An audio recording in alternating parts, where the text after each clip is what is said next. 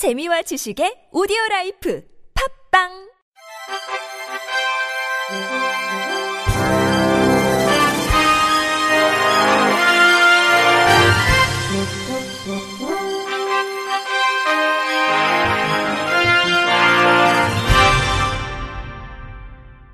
청취자 여러분 안녕하십니까? 7월 29일 월요일 KBRC 뉴스입니다.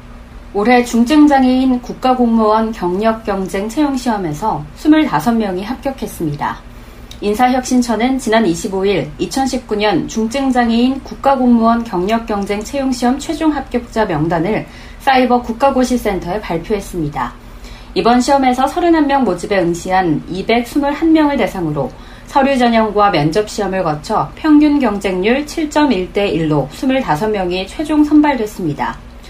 중증장애인 경력경쟁 채용시험은 상대적으로 취업 여건이 어려운 중증장애인의 공직 진출 기회 확대를 위해 지난 2008년부터 해마다 시행돼 올해까지 총 284명이 공무원으로 임용됐습니다. 장애 유형별로는 지체장애인이 16명으로 가장 많았고 뇌병변 장애 5명, 신장장애 3명, 청각장애 1명으로 나타났습니다. 평균 연령은 38.2세로 지난해 36.7세에 비해 다소 높은 가운데 최고령 합격자 51세, 최연소 합격자는 27세였습니다. 정만성 인사혁신처 차장은 앞으로 장애인에게 적합한 직무를 적극 발굴하고 경력 채용 요건을 완화하는 등 공직 내 장애인 고용 기회를 더욱 확대할 계획이라며 공직 임용 후에도 근로지원인과 보조공학기기 지원 등을 통해 장애인 친화적 근무 환경을 조성하여 장애인이 본인의 역량을 최대한 발휘할 수 있는 포용적 공직사회를 만들어 나가겠다고 밝혔습니다. 보건복지부가 지난 26일부터 다음 달 24일까지 2019년 발달장애인 거점병원 행동발달 증진센터가 두 개소 추가 지정을 위한 공모에 들어갔습니다.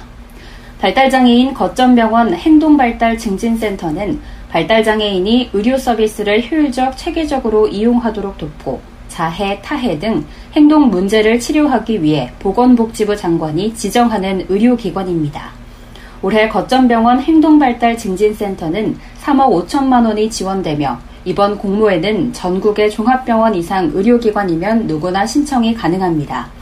발달장애인 진료 및 행동문제 치료와 관련된 정신건강의학과 전문의, 사회복지 전문가 등으로 구성된 지정위원회에서 서면 심사와 현장 조사를 거쳐 10월 중 지정할 계획입니다. 지정위원회는 해당 의료기관의 발달장애인 의료 이용 현황, 전문 인력의 역량과 기관의 사업 추진 의지, 협진 행동 문제 치료를 위한 사업 수행 계획, 지역 발달장애인 지원센터와 같은 지역사회의 협력 계획 등을 종합적으로 검토하게 됩니다. 복지부 김현준 장애인 정책국장은 법전병원과 행동발달증진센터는 발달장애인의 의료 이용성을 향상시킬 뿐 아니라 행동 문제를 치료해 발달장애인이 지역사회 내에서 안정적으로 정착할 수 있도록 하는 기본적인 기반이라며 서비스의 양적 확대와 질적 제고를 위해 역량을 갖춘 우수한 의료기관의 많은 참여를 부탁드린다고 밝혔습니다. 시각장애인 자원봉사자 14명이 말레이시아 키나발루산 정상이자 동남아 최고의 로스피크에 올랐습니다. 이들은 함께 오름이라는 목표 아래 지난 22일부터 23일까지 이틀간 해발 4,095m의 고산지대를 오르며 인간의 한계에 도전했습니다. 등반 첫날인 22일 오전 10시 키나발루산의 입구인 팀퐁게이트에서 현지 산악가이드 8명과 7개의 그룹으로 나누어 등반을 시작해 7개의 쉼터를 거쳐 오후 5시 해발 3,272m 라반라타 산장에 도착했습니다.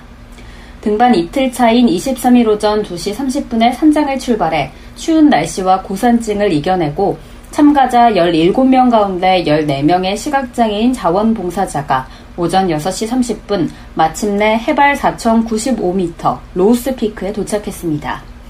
시각장애인 등산가 김기홍 씨는 동남아 최고봉인 로우스피크에 올랐을 때의 느낌은 이루 표현할 수 없었다. 두 눈은 보이지 않지만 마음의 눈으로 모든 것을 볼 수 있었다. 나의 도전과 성공이 모든 시각장애인들에게 힘이 되길 원한다라고 소감을 전했습니다. 자원봉사자로 참여한 이현주 간호사는 시각장애인들과 함께 키나발루산 정상을 정복해서 매우 뿌듯하다. 시각장애인과 함께 한 걸음씩 산을 오를 때마다 장애인과 비장애인이 함께 걸어가는 사회를 조금씩 만들어 나가는 것 같다고 소감을 말했습니다. 마포장애인 자립생활센터가 마포구 저소득 장애인을 대상으로 주거 편의시설 지원 대상자를 모집합니다.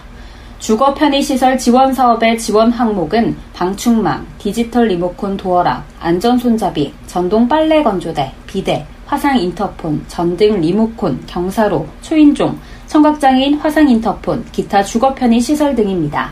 마포구에 거주하고 있는 저소득 중증 장애인은 다음 달 14일까지 복지카드 사본 또는 장애인 증명서 한부, 수급자 또는 차상위 증명서 한부, 주민등록 등본 한부, 임대인 동의서 한부 등을 지참해 마포센터로 신청하면 됩니다.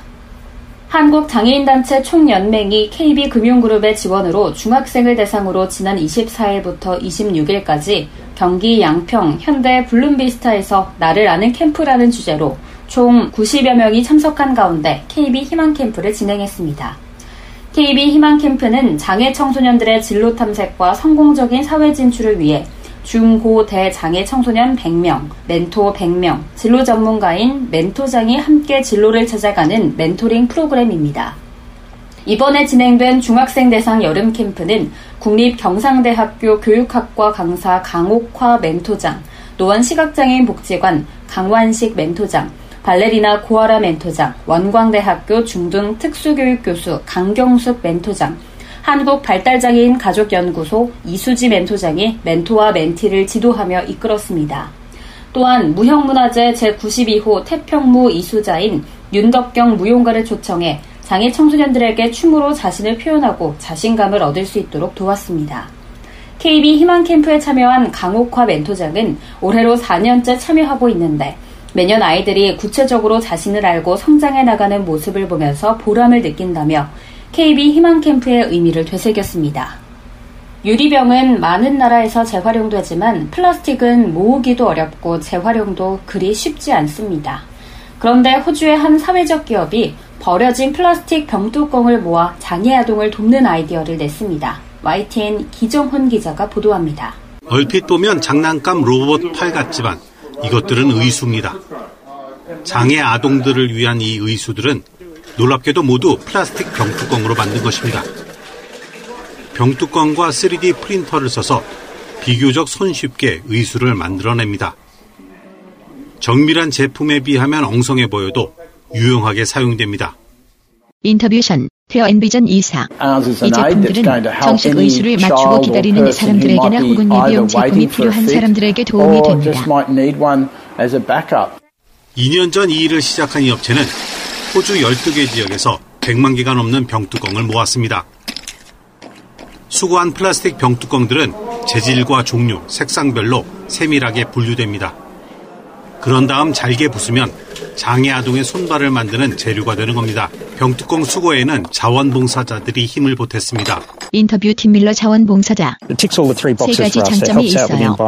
환경을 보호하고 장애 아동을 돕고 게다가 이 회사는 소외된 사람들을 고용해서 마음에 듭니다. 이웃을 돕고자 하는 착한 마음이 첨단 3D 프린팅 기술을 만나면서 환경까지 보호하는 시너지를 내고 있는 셈입니다. YTN 기정훈입니다. 끝으로 날씨입니다. 내일 서울의 한낮 기온은 32도로 오늘보다 2도 정도 높겠습니다. 대구의 한낮 기온도 35도 안팎까지 오르겠습니다. 대기가 불안정해지는 수도권과 강원 영서 지역은 내일 오후까지 요란한 소나기가 지날 가능성도 있습니다. 내일도 구름 많은 날씨가 이어지겠고 수도권과 영서 지역은 소나기에 대비하셔야겠습니다. 이상으로 7월 29일 월요일 KBRC 뉴스를 마칩니다.